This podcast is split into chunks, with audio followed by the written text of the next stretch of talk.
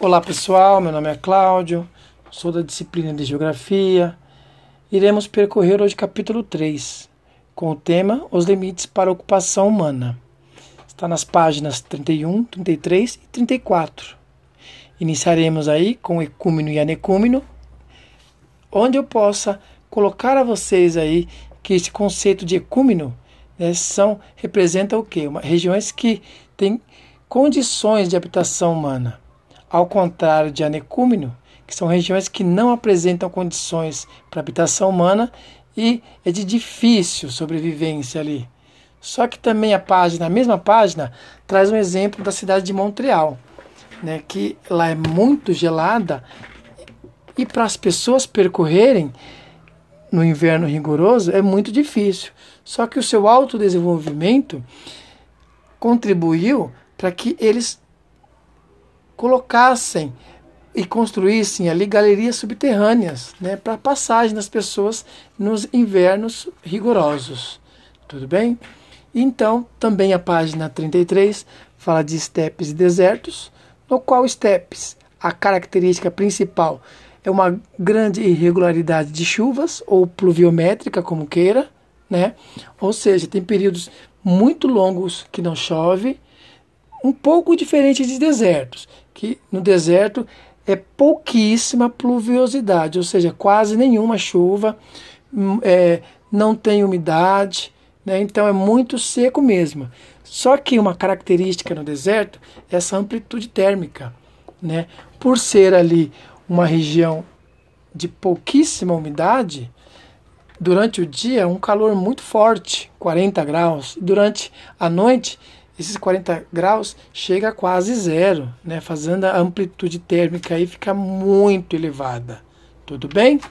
Então também aí temos aí a página 34 falando um pouquinho sobre o barla, barlavento e o sotavento, no qual esse conceito de barlavento e sotavento trago a você a região do Nordeste, né?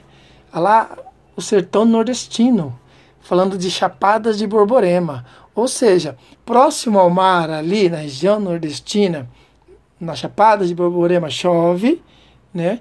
E em virtude da, dos planaltos existentes logo a seguir, né, temos um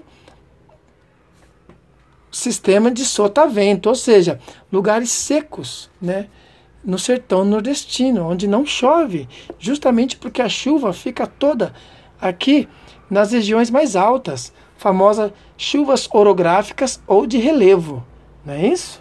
Então tá. Para nós entendermos mais sobre esse assunto, é, trouxe a vocês aí o Desenvolva na página 32, no, quais, no qual você, vocês irão fazer o quê?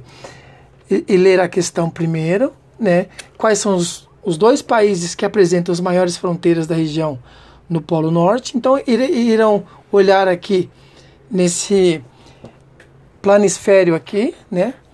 Consequentemente, irá dizer os dois países. Na 2, qual a principal atividade econômica desenvolvida nessa região?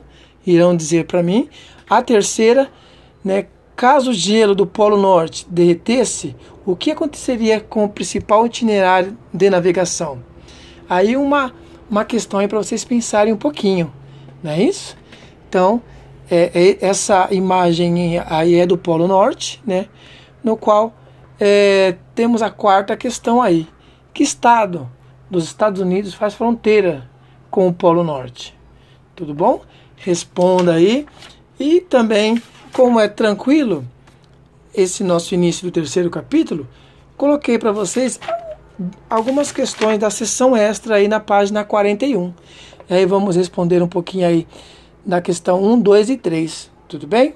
Então estabeleça uma relação entre paisagens ecúmenas e anecúmenas e desenvolvimento tecnológico. Tranquilo, né, gente? Então, e a segunda, considerando-se a ocupação humana, quais seriam as áreas ainda consideradas inóspitas? Também o conceito está lá de inóspita, também está lá, tá? Na página de ecúmenas e anecúmenas, tá bom? Então, e, e, na terceira, explica ao menos dois fatores que colaboram para a existência de desertos, como o deserto do Atacama e o deserto de Kalahari. tá? Então não falei sobre isso, mas na página tá lá, é só ler direitinho né, e explicar aí, tá bom? Bons estudos a vocês e até breve.